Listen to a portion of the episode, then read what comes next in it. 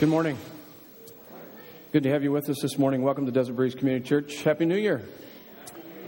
You guys ready for a new year?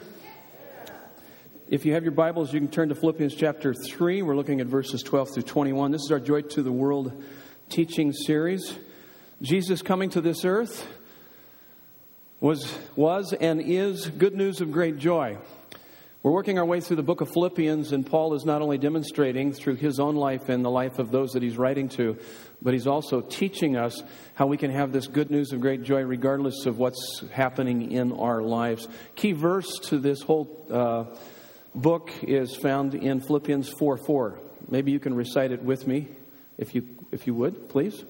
It is rejoice in the Lord always, and again I say rejoice. So, the key to this uh, good news of great joy in every dimension of our life is found in rejoicing in the Lord.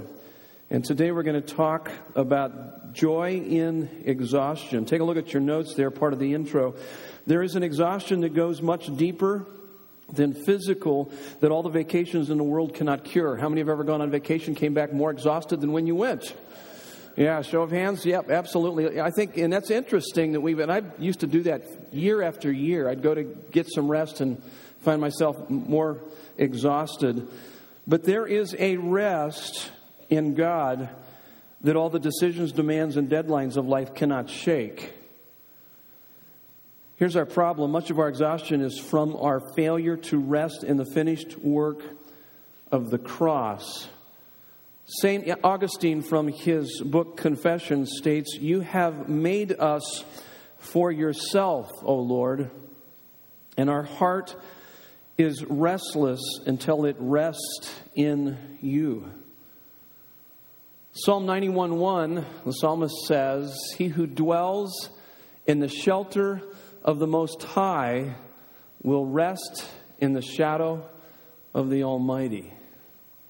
So, to the point that we are learning how to dwell in Him, we are learning, we will learn and we will experience rest, rest for our weary souls. How many would say, another, another survey here? I like doing surveys. Uh, how many would say that 2010 was, was a pretty exhausting year? Show of hands? Show of hands? Yeah. Some of you are raising both hands. yes, both hands. And how many would say that even uh, the, not only was it an exhausting year, but the holidays were really particularly exhausting, and you're really happy to be heading into a brand new year? Show of hands. How many would like to have a maybe two to three week vacation right from this point on until the end of the year? How many need more like six months? Yeah.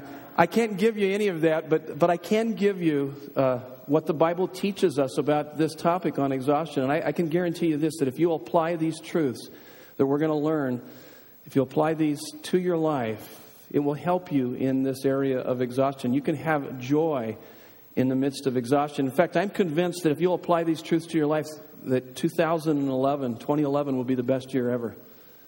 You guys ready? Let's do it. Bow your heads with me. Let's take a moment. Let's once again go before the throne of grace. God, we we absolutely love you.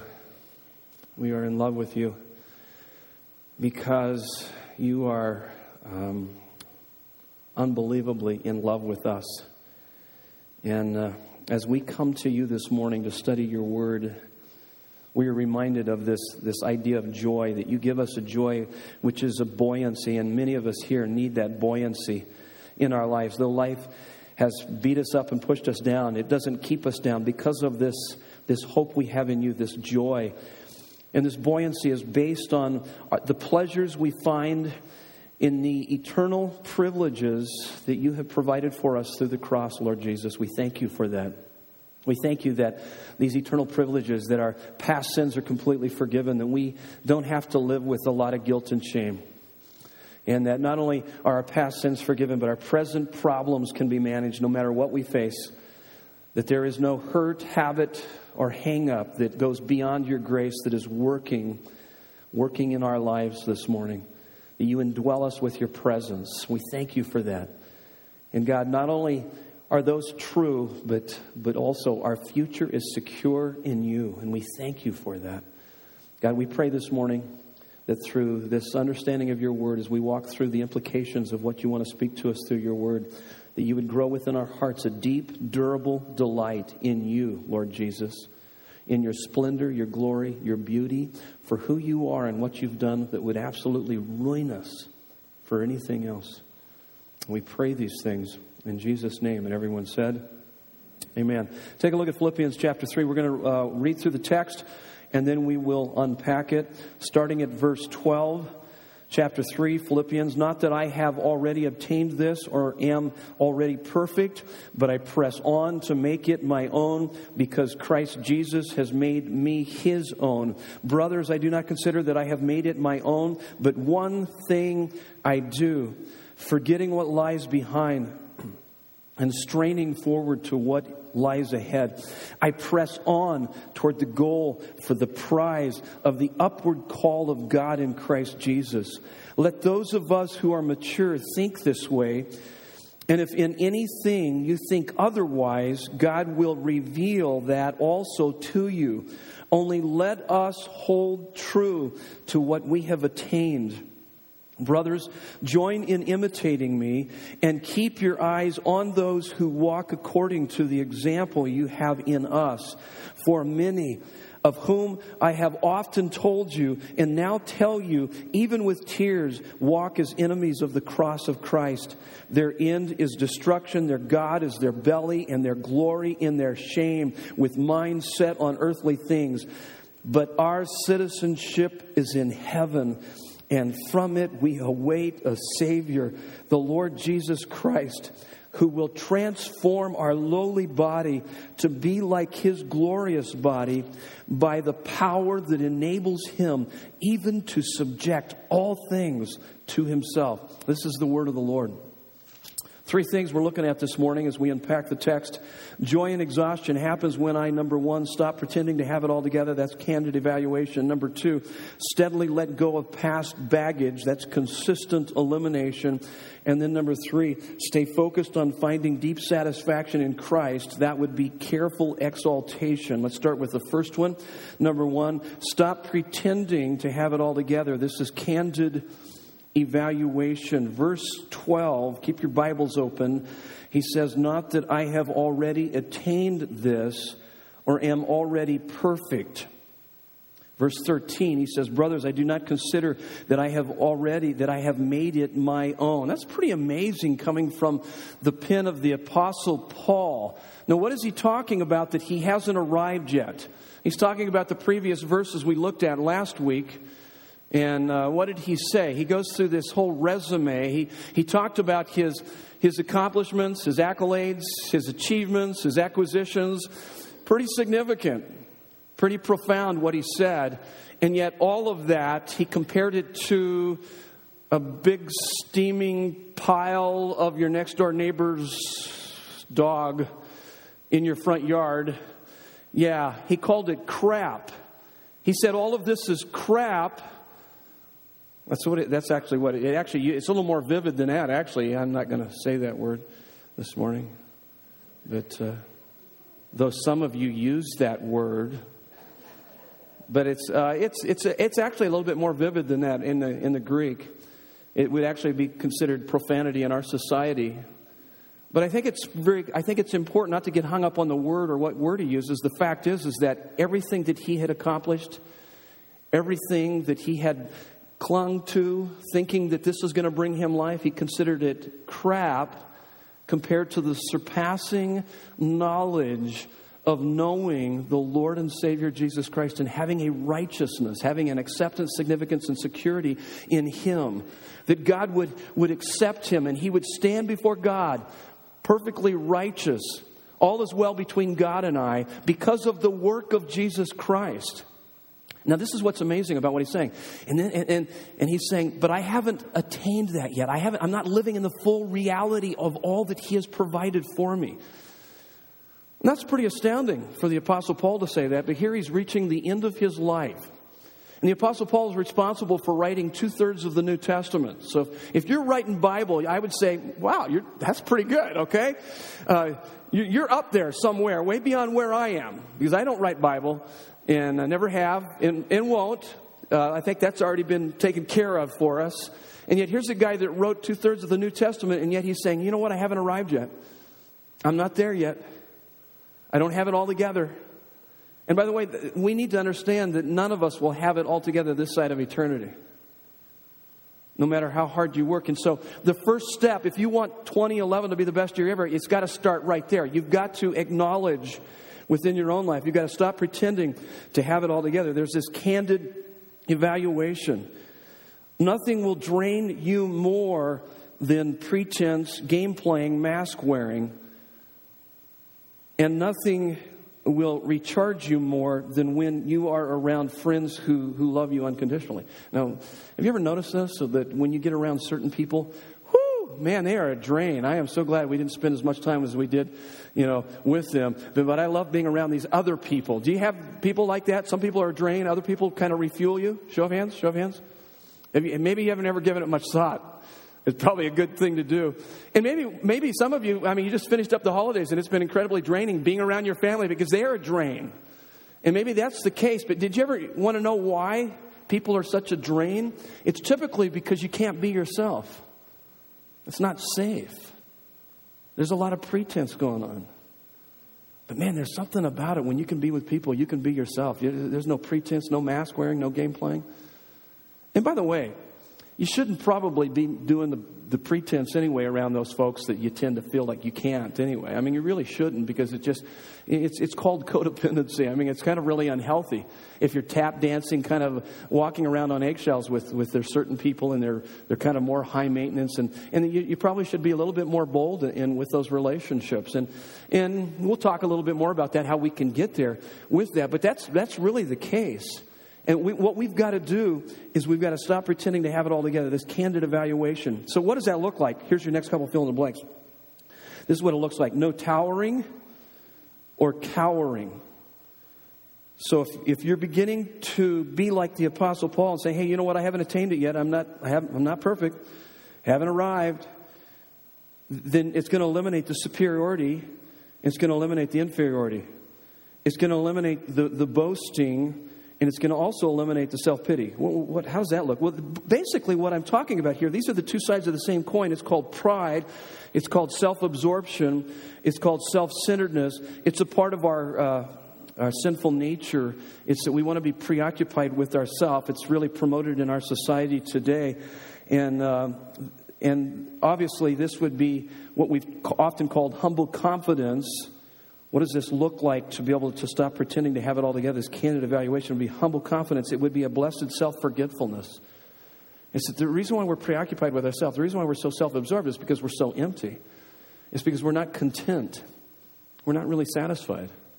And it's because we were all created, now listen to me, we were created to go before the throne of grace and to receive mercy and find grace to help us in our life and to look into the very face of the living God through His Word and through worship and to, and to receive the value that He places upon us.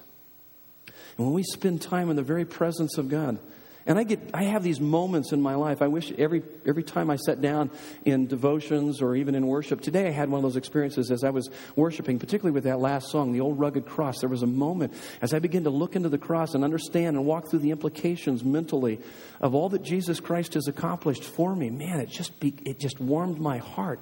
There was a heart experience that began to take place on this objective truth of who Jesus is and what he's done for me. And it began to change me and it began to fill my life up. And it's out of that that I'm, I have this blessed self forgetfulness and I can begin to think about others in my life. I'm not so focused on myself anymore. And, uh, and that's what he's talking about here. And that's why Paul could be so open, so candid in his evaluation. Hey, I haven't arrived. I'm not anywhere close. Wait a minute, Paul. You've been doing this your whole life and you haven't arrived yet? No, no, I haven't. I'm nowhere close. Oh, but man, I love him and I'm pursuing him. And yes, I have an experience with him, but I want more. I want more. And that's what he's saying through this. Uh, when I think about my, my uh, marriage relationship, Nancy and I, in the early years when we first got uh, married, um, I, did the, I did a lot of the towering and she did the cowering. Sounds kind of strange, but that was really kind of the makeup of our relationship. And somewhere it got turned around a little bit later on in our life. And now she does the towering and I do the cowering. That's not completely true. Actually, she's never really done much. She's not good at towering. She's been obviously, you know, much more humble than I am. But she did confront me. And the more she got filled up with God, the more she could stand up to me and challenge me. And then I began to realize my own self absorption, my own pride, as I, I began to. Towering is a lot of control and manipulation. And this is the two sides of the same coin as I talked about, and it just really comes out of an emptiness within our own life because we're not, we're not coming before the throne of grace regularly and receiving His mercy and finding grace to fill us up so that we are less preoccupied and we can think about the needs of others and we've talked about it throughout this, particularly uh, in Philippians chapter 2, the first part of that, we did a study a number of weeks ago on that. But what this, this idea of towering is saying is that this uh, superiority is that I deserve admiration because I have achieved so much. Look how great I am. And then the self pity part, the inferiority, is that, hey, I deserve admir- admiration because I have suffered so much. So you can see how those kind of work together. And, and so I'm, I'm less, less preoccupied. By the way, I, started, I wrote down some thoughts on this too as it relates to uh, how to identify this if I'm really finding my sense of completeness in Christ. What does that look like in, in the dynamics of relationships?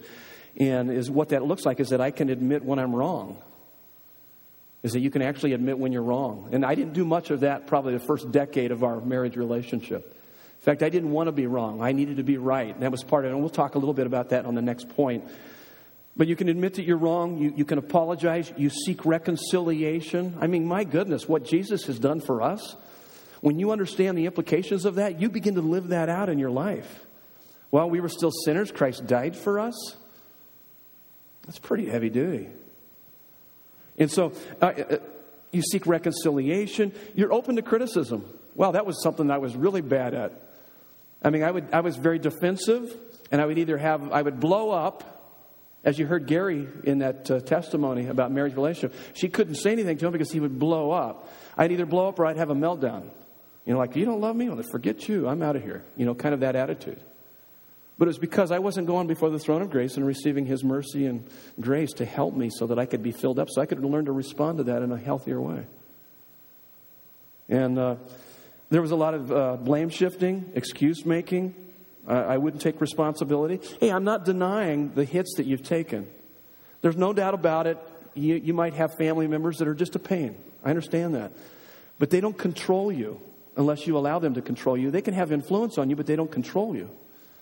And so that's part of the dynamics of really learning who's in charge of my life. I'm following him, I'm allowing him to lead and control my life.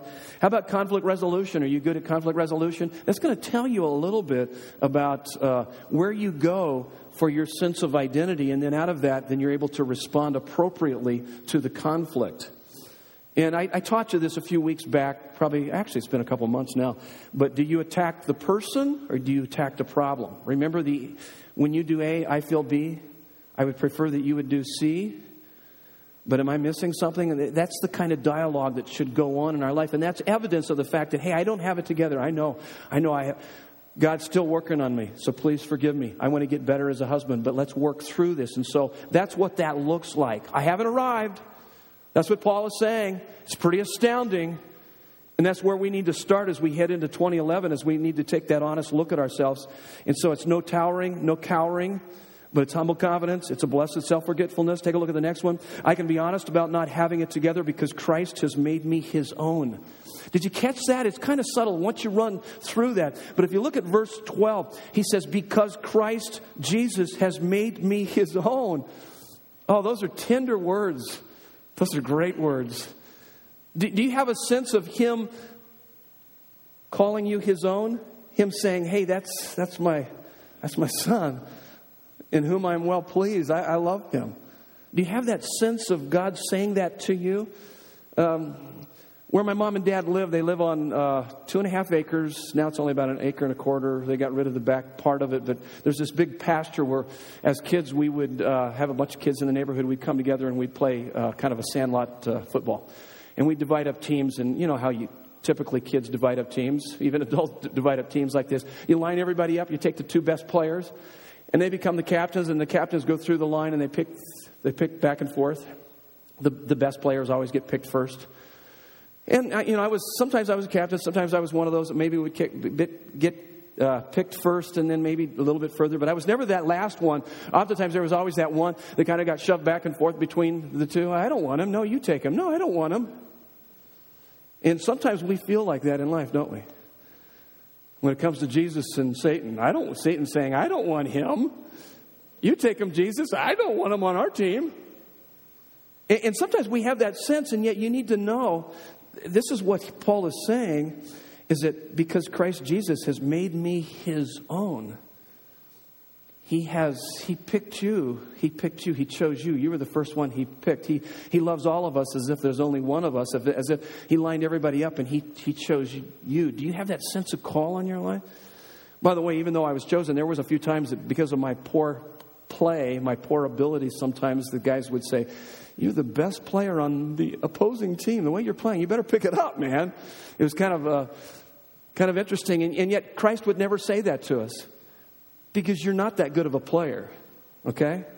You're, you're kind of really messed up. In fact, let's just be honest, you're the worst player in the world, okay? That's what the Bible would say. The Bible says, For all of sin and fall short of the glory of God. It wasn't because of you were a great asset to the Christian family of God. Woo! We're going to pick you because you're going to help the kingdom of God. No, no, actually, it's quite the opposite. You're pretty messed up. And he didn't pick you because something, you know, you were just wonderful in every way. He picked you because you were really messed up and you came to a realization of how messed up you were. And he loved you. While we were still sinners, Christ died for us. You couldn't add anything to the kingdom. He adds everything. In fact, what's interesting about this, I put uh, some cross references down, is that um, Luke 15 20, it's the prodigal father, prodigal son story. The father's love brings the repentance the repentance doesn't bring the Father's love. Did you know that the Father saw the Son a long ways off? And he came out running towards him. And the son began to try to repent, try to say, Hey, Dad, I'm really, really sorry. And he, he smothered him with kisses. And he almost kind of shuts him down and says, Oh, whatever. Come on, let's throw a party. You're back, man. I'm, I love you. Do you understand that? It's not that you get your act together and then you come to Christ you come to Christ and He begins to change you out of His love. If you reverse that, that's called religion. You were smitten by His beauty and His love, and you recognized even more so that you were screwed up. By the way, uh, this is what I found. The closer I get to Christ, the more jacked up I see that I am. And if you don't see that, it's because you're not walking close to Him, because First John makes that very clear. If you claim to be without sin, you deceive yourself, and the truth is not in you. And uh, you can see that Paul's walking with Christ because he says, Man, I haven't arrived. I'm messed up. Boy, I desperately need the Savior. And so it's his love. It's his love that draws our heart to him. I'm a mess. Oh, I need a Savior. And uh, the more you begin to see that, the more that you can be honest about yourself. See, for years, I was that elder brother in the story, 15th chapter. I had left the father without leaving the farm. And my sense of identity was wrapped up in my morality, my virtuous, having it all together behavior. And so when someone would say something against that, I was very defensive because I couldn't handle that because, hey, I, you know, I've got to have this pristine, perfect look. But listen, you don't have to. When your identity's in Christ and in the cross, you can be honest about yourself. You can admit shortcoming. In fact, if you're not, it's because you're not in touch with reality, you're in denial. And the more you walk with Him, the more you're going to see through the light of who you are, and you're going to run to Him. You will run to Him, and, and we'll talk about it in a little bit, but man, you will appreciate that much more His grace. Whoever's forgiven much loves much. And guess what? How much we were forgiven? It took the Son of God on the cross to die for us. And when you understand that, wow, it changes everything. Here's the next point. By the way, it's the goodness of God that leads us to repentance. Romans 2 4 goes right along with that. I know that Christ has made me his own when his intensity for me creates intensity within me for him. So that's what he's saying here. He's saying, man, he, he has he has made me his own, and so now I want him. I want more of him. Uh, John six forty four, Jesus uh, made this pretty clear he said that, uh, that no one comes to me except the one who sent me draws him. Now think about that just for a minute. Everybody look up here. This is what you need to understand. If while I'm talking here, or during the worship time, or at any time in your life, you have any inclination whatsoever, even the slightest desire to know God, to experience God, that's His work in your life because you're not, you're not good enough to kind of conjure that up on your own. You want to actually run the other way. The Bible talks about this sinful nature. We're, we're self absorbed. And not until He gets a hold of our heart and He begins to draw us. And that's what he's saying here. He, he works on our heart and he begins to draw us. And I begin to want him. When I begin to understand, he calls me his own. He calls me his own. When that begins to dawn on me, when I begin to understand that, it begins to change me. And then I want him more than anything. His intensity for me creates an intensity within me for him. See, that's the Christian life. The way you know Christ has made you his own is that you want to make him your own. Spiritual lethargy and apathy is gone. I mean, it's out. When a man falls in love, he is driven by an inner compulsion to know his beloved. I, I, remember when I first met Nancy. She came into that little youth group over off of 23rd Avenue in Camelback. I was teaching the youth group, and she came in there, and I could hardly get through the teaching, and I couldn't hardly wait to go over there and introduce myself to her. And then I walked her out to the car, and there was just something like there was this, as I stated here, there's this inner compulsion to want to know her. And uh, she played a little bit hard to get, quite honestly. And, uh, and I think it stirred up that appetite within me that much more, and I pursued her.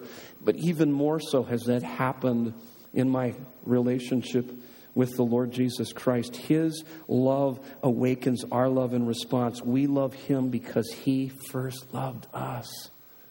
Do you see His love? And so it starts here. Stop pretending to have it all together. That's a candid evaluation. And you can only do that in the context of His amazing love. Because of the acceptance you have in Him, you can admit wrong. Because it wasn't that that ultimately led you to Him? Was that you had to admit wrong, that you were a long ways from Him, for all of sin and fall short of the glory of God? Absolutely. So, through the process of sanctification, you have to continue to do that. And there's a real safety in His arms of love to do that. Here's the next one. Number two. We've got to steadily let go of past baggage. This is consistent elimination. Look at verse 13. There's a part of that. He says, forgetting what lies behind. Forgetting what lies behind. I know that some of you, we've had, boy, this last, this uh, last three months have been just a heck of a year. I mean, really a difficult year. I know for me. And I went through just a lot of stuff in my own personal life, but then sorting through a lot of the tragedy that hit our church family. And I know that some of you, uh, boy, you desperately need to hear this next point. And some of you have been hurt years ago and you still haven't let go of that stuff. And it's what it has inhibited you, it's, it's haunted you, it has harassed you. It continues to hammer you to this day. And, and you can work through those things. This is what he's saying. Paul is saying, forgetting what lies behind. What did Paul have in his past? He killed Christians. He, not only that, he lost everything for the, in the pursuit of the Lord Jesus Christ. You can study through Second Corinthians. He goes through this whole list of things that he had, had gone through. Unbelievable. So he's, he's talking out of experience. I gave you some uh, verses here to help you understand this. Matthew 6:12, Jesus taught his disciples, teaches us on how to pray. And there's a segment in that prayer where he says, "Forgive us of our sins as we forgive those who sin against us." He's teaching us that every day when we interact with God, part of that that if you want to call it a checklist, part of this interaction with God is taking out the trash. And so we need to desperately take out the trash. As we head into 2011, you need to take out the trash. Every day, you need to take out the trash. Forgive us of our sins as we forgive those who have sinned against us. Ephesians 4 26 through 27. The Apostle Paul, once again, he writes here and he says, Be angry, but do not sin. Do not let the sun go down on your anger in other words, what he's saying, before the sun sets, deal with the crap in your life. Don't take it into the next day, is what he's saying. Now, anger is, is a secondary emotion. It's a response. It comes as a result of hurt. When we get hurt, we get angry. It's appropriate, it's part of it. Uh, fear and frustration. And so, what he's saying is be angry, but don't sin. Deal with it appropriately.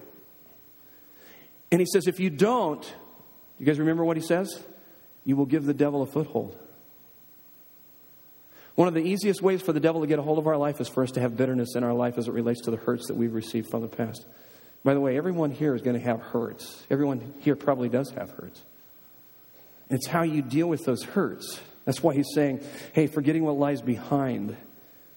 Hebrews 12, 15, the writer there, he says, Man, I am so I'm so fearful that you might miss out on the grace of God, God's favor, that somehow you would push him away.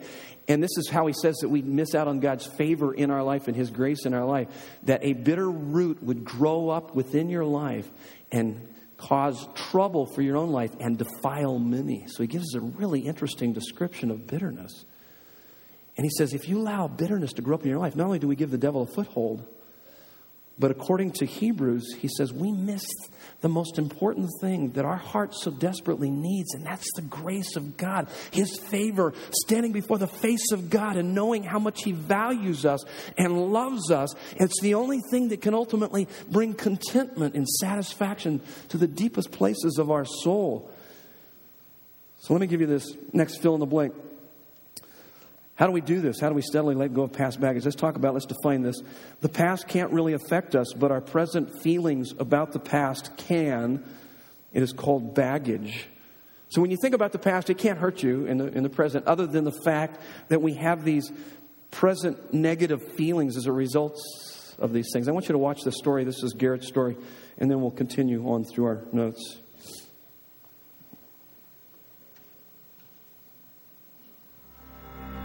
The struggles that I went through were endless. The pain is, it's really indescribable. The sleepless nights and the, the cold sweats and the fear. I just said, why? Why me? I felt abandoned by God.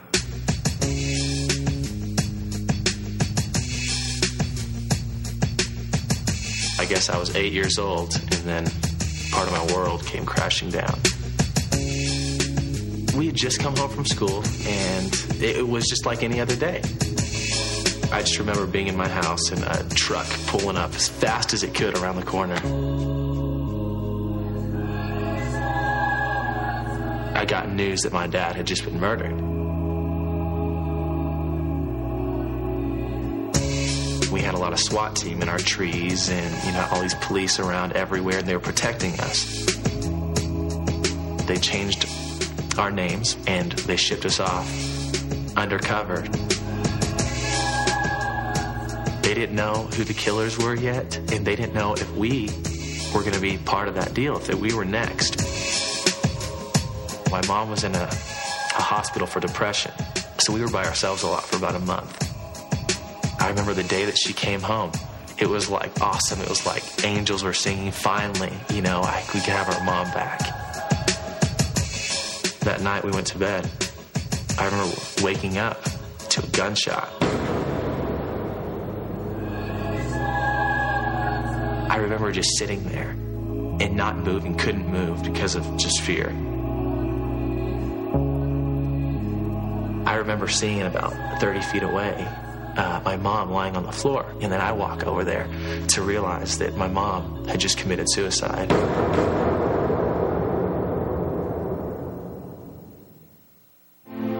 That was kind of the, the straw that broke the camel's back for my life as far as the dysfunction and the hurt and the pain and the struggle and the fear and the questions about God. God, where are you at? Why?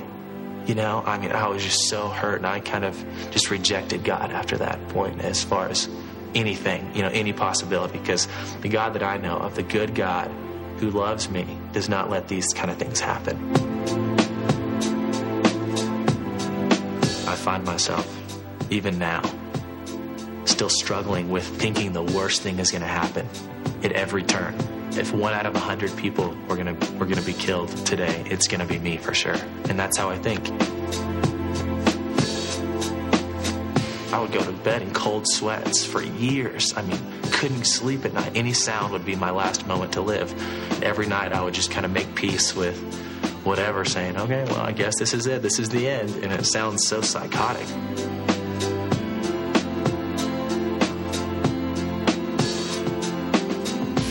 Missed a lot of my childhood, and that kind of like angered me. I really felt angered at the fact that I, I couldn't be normal again. The issues started creeping up inside of me and the deficiencies that I had because I didn't have a father or a mother.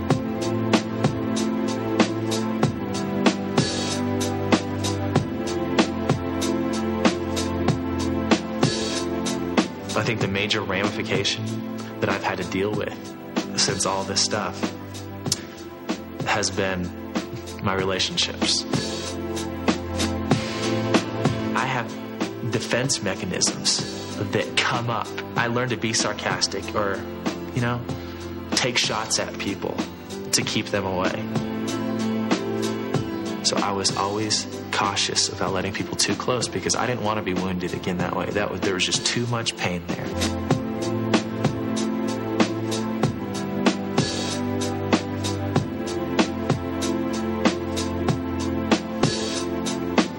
The fear of rejection, the fear of abandonment. Oh man, those things still come up. The one thing that really stood out to me that's been really tough, even when I was graduating high school and even through, all, you know, the honors in basketball and all the different things that have happened in my life that, that my parents haven't been at. And they haven't got to experience that. And I've got, I haven't got to experience the joy of a father saying, I'm proud of him. You know, he's my son. I came to accept the reality of, well, this is what my life is. It's not a dream. I can't just wake up and everything can be back to normal again. I'm, I'm not going to be the same as most of my friends. And that's hard to come to grips with.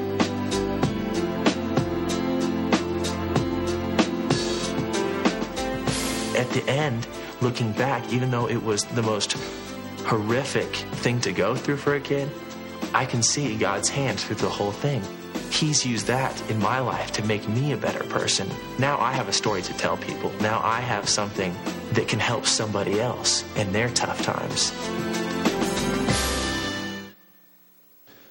So, how can that be true about us as we work through our issues? Next point in your notes is that baggage is both the unresolved sins I have committed and the sins committed against me. So, both the things that I've done in the past that when I think about it, it kind of creates this burn within me, this resentment, like, or this, uh, this regret, and then maybe even resentment as it relates to how people have treated me.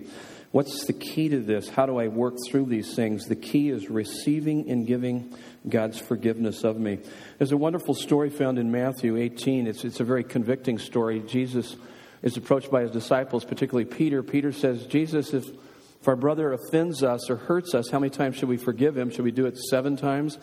He thought he was being generous, and Jesus says, no, seven times 70. In essence, what he was saying is that it needs to be an unlimited uh, amount of time, a, a, number of times, no matter how many times someone may offend you, you need to keep on forgiving them. And then he goes on to a story. It's an interesting, it's where a, a king is going to settle accounts. And there's a man, a servant of this king, who comes to him who owes the king 20 years worth of wages. That's a lot. And so the king absorbs the debt, forgives him, lets him go. This servant goes out on the street, finds someone that only owes him one day's worth of wages, and begins to choke him out. The king finds out about it, and the story ends by the king throwing this man into jail, and he's in bondage. And really, what you learn about it is that it's not until you understand how much Jesus Christ has forgiven you is to that degree are you able to forgive others. In fact, what others have done to you doesn't even come close in comparison to how much Jesus Christ has forgiven you. And, and, it's important to understand that, allow that to get deep into your heart. And it really comes down to when, when dealing with the issues of your life, it's, you can take the path of the, the, either the bondage of bitterness, is what he's saying, or the freedom of forgiveness. But the freedom of forgiveness only comes to the degree that when you look at the cross and you understand that it took the Son of God to die for you, that's how sinful you were. You were headed to hell. When you understand that and understand the implications of that, only to the degree that your heart is filled up with His love and His forgiveness, then you can offer that to others. and your life becomes an overflow of the gospel of Jesus Christ. The only reason why we struggle with unforgiveness is that we're not living in the reality of how much Christ has forgiven us. That's the truth of it. Now, I'm not saying it's an easy thing. It, it's taken me a lot in, in various areas of my life to learn, learn that. But it shows you my own sense of denial and my own pride and all the stuff that tends to mask that within my own life. There's a story found in Luke 7:47 where uh, actually uh, 747 actually says that whoever is forgiven much loves much in there. And so, to the degree that I understand that, is to the degree that my love for Christ just begins to grow phenomenally. The more in touch I am with the, of my own sinfulness, and then I'm able to forgive others. Here's the next one. Next point on your notes. My past no longer has a hold on me when I can recall it without reliving it when I can talk about it and use it as a platform of testimony of God's grace. And in fact, when I talk about, for instance, those things that I've done in the past, and I share that with others in the appropriate context, it actually stirs up greater joy within me of God's grace towards me. The things that I have, I regret doing. And even those things that people have hurt me, it helps me to appreciate that God's grace is sufficient. And I use that as a part of that, the testimony that Christ wants to use in my life as He is, continues to shape me. And He recycles my pain. In fact, how a person mentally evaluates an event a past event determines how they feel and respond. And so when you mentally look back at your past, whether it's sins you've committed or sins committed against you, it's imperative, it's extremely important. It is a priority priority that you would think through the implications of the cross, you filter it through all that Jesus is and all that he's done for you. That's the reason why I put these two verses down, Romans 8:28 or Genesis 50:20. Let me ask you this. Do you think that there is any hurt habit or hang up or anything that we've ever done in the past that, can, that, can, that we cannot get through? That there's no way that we can get through it? Uh, uh, I'm not even asking that correctly, am I? is there anything that we face in life, whether it's something that we've sinned or someone sinning against us, that can so bog down our life that we can't live the fullness of life that Christ ultimately offers us? No, there's nothing. God's grace is sufficient. He can overcome anything and everything, no matter what past you come from. He recycles that pain. He works it for our good. And what happens oftentimes if we're being bogged down by those things, if it's haunting us or harassing us, it's, it's really a lack of faith. And faith has to do with walking through the implications. We're not thinking through the implications of all that Christ is for us in that particular situation in our life. We're not saying, hey, for we know that in all things God works for the good of those who love him and are called according to his purpose. Do you believe that? Now apply that, those, that verse to the specifics of what you've gone through. Do you believe that God forgives us of all of our sins? That God is able to forgive us of all of our sins completely, as 1 uh, John 1 9? That he is faithful and just to forgive us of all of our sins? Do you believe that? Are you still living in guilt and shame? You don't believe that if you are, as it relates to past sins. Do you still have resentment and you can't talk about how people have hurt you in the past? And I understand it takes time to work through that, but you need to get to a place to where you can actually talk about it and you don't relive it. And you use it as a part of your testimony and part of God's grace. Make sense? But it requires for us to think about it, as I said, how a person mentally evaluates it. Our biblical worldview needs to come into place in those specific areas of our life and understand how the cross applies to those specific things in our life. So, Joy and exhaustion happens when I stop pretending to have it all together, candid evaluation, steadily let go of past baggage, consistent elimination. And then number three, stay focused on finding deep satisfaction in Christ, careful exaltation. Look at verse 12. He says, I press on to make it my own. Verse 13, but one thing I do. You notice he doesn't say 10 things I do. He doesn't say that. He doesn't say 10 things I do. I've got my list here. 2011, this is my list of things I need to do. He doesn't do that. In fact, don't do that. You're going to be scattered and you're going to be exhausted. But he says, one thing, one thing I do, straining forward to what lies ahead. The word straining there literally means, we get the word agonize. I'm agonizing, I'm reaching towards this. Verse 14, he says, I press on toward the goal for the prize of the upward call of God in Christ Jesus. What is, what is he talking about? This is Paul's bucket list. How many are familiar with the movie Bucket List that came out a number of years ago? It was uh, starring Morgan Freeman and Jack Nicholson. They were about ready to die. They made up this list that they said, I'm going to do this before I die. Paul's saying, hey, this is what my life is all about. Forget the bucket list. Basically, he would say it's all crap compared to I want to know Christ and the power of his resurrection and the fellowship of sharing in his suffering. Even if I go through suffering, I know that he is with me and I can put his glory on display and to become like him in his death so that somehow I may attain to the resurrection from the dead. What he's talking about there, he's talking about justification, sanctification, and ultimately glorification. He's talking about knowing Christ. I love it. The cure to our exhaustion is to exhaust ourselves in the pursuit of our deepest satisfaction in Christ. The reason we run ourselves ragged, and I did this for many years workaholism, can't say no, OCD, perfectionism, drivenness, imbalances, is because I'm not keeping myself deeply satisfied in Christ through spiritual disciplines. Spiritual disciplines are those things that we're doing even like right now as we study God's Word in our personal time. We study God's Word, we pray, we get together with other Christians.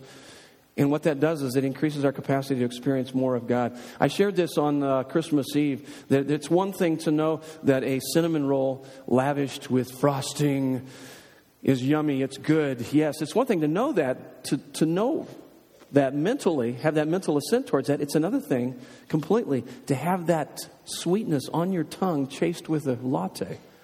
Ooh, I love it. It's one thing to know that God loves you. Everybody here would say, I know that God loves me. It's another thing to have His love, the sweetness of His love on your heart, to the degree that it, it brings a sense of satisfaction and contentment, and it chases away the fears of your life. What are you afraid of as we head into 2011? What is your greatest difficulty? Do you know His love in the midst of that? See, that's what Paul is saying. I want to know Him. I want to know His love. I haven't arrived yet. I get glimpses of it. I mean, I get glimpses of it even when I when I spend time. There are times in my personal devotions that just I weep. I'm so overwhelmed with His His warm embrace, His love. And I'll, I'll tell you what, you can't, you can't defeat me then, man, because I'm coming out of my devotional time just knowing the reality of His love, and I'm going to live out the rest of that day, at least that day, in His love. That's what Paul's talking about here. Here's the next point. If I pursue everything, I will be stressed and scattered, but if I pursue this one thing, Christ, then everything will fall into place. I mean, this is the power of intense focus. A simple, a, a simple magnifying glass can focus the rays of the sun and it can start a fire. But really, even there's another illustration. The super intense focus of a laser beam has amazing power. It can burn a hole in diamond. So when you look at this laser differs from regular light in that laser is focused on a single point. Regular light is scattered. Sometimes our lives tend to be a bit scattered. I just thought through all of my different roles and responsibility. I'm a brother, I'm a son, I'm a husband, I'm a father, I'm a grandfather, I'm a son in law, I'm a brother in law, I'm an uncle. Uh, I'm a cousin, a nephew, a friend, a pastor, a teacher, a leader. Wow, just going through the list exhausts me as I think about all the responsibilities I have. But what Paul is saying, no, focus on this one thing. Focus on knowing Christ. I will guarantee you it'll make you a better spouse, it'll make you a better parent. You want to be a better parent? Focus on Jesus, get to know Him.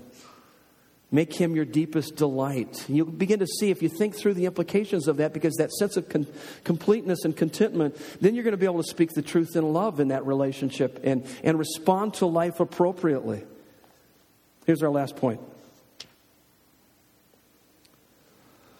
You know you know God because you have a consuming passion to know Him more. That's, that's what he's getting at here. You want to know Him more than anything else. You want to know him more than anything else. John 17, 3. This is eternal life, that they may know you, the only true God, and Jesus Christ, whom you have sent. Knowing God isn't just the goal of life, it is life. I've got a couple quotes here that I wanted to end with, and just for us to reflect on, and then we'll pray and we'll be out of here. The A.W. Tozer really struggled with the fact that a lot of people thought that, hey, I committed my life to Jesus, I signed the card, I got dunked in the tank, I walked the aisle, I did all these things, and they thought, well, that's the extent of it. I know God. Well, no, you don't. In fact, he believed that, that this pursuit of God was a lifelong passion. It wasn't a destination, it was a journey. John White writes in his book, The Cost of Commitment, he says it's a magnificent obsess- obsession with a, with a heavenly treasure beside which everything else in life is of no value. Listen to what uh, A.W. Tozer says To have found God and still to pursue him is the soul's paradox of love. St. Bernard said this we taste thee, O thou living bread, and long to feast upon thee still. We drink of thee the fountainhead, and thirst our souls from thee to fill.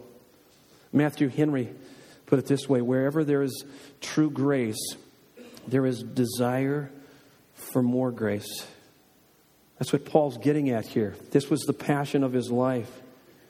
The evidence that you have him is that you want more of him. And the reason the reason you want to know him more is because everything he, Jesus, lived and died for was that you and I would know him.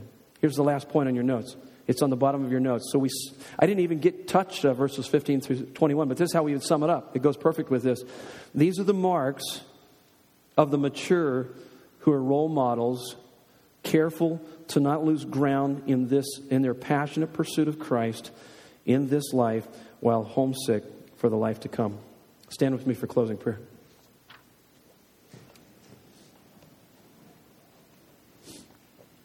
Next week, we're going to talk uh, about anxiety. Oh, good. How we can work through the anxiety of our life. Let's pray.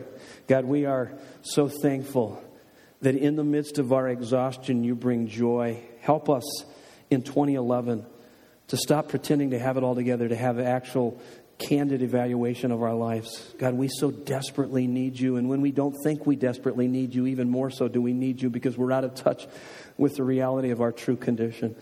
God, may we also steadily let go of past baggage. I know that there are many here. This last year has just been a, a, a really hurtful year.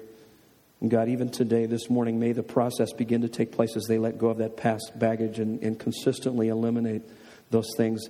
God, that you would use those in our lives to bring glory to you. And God, ultimately, may we stay focused on finding deep satisfaction in you, Lord Jesus. Careful exaltation, because God, you are most glorified in us as we are more and more satisfied in you. And when we are satisfied in you, we are crucified to this world. So help us, we pray, in Jesus' name.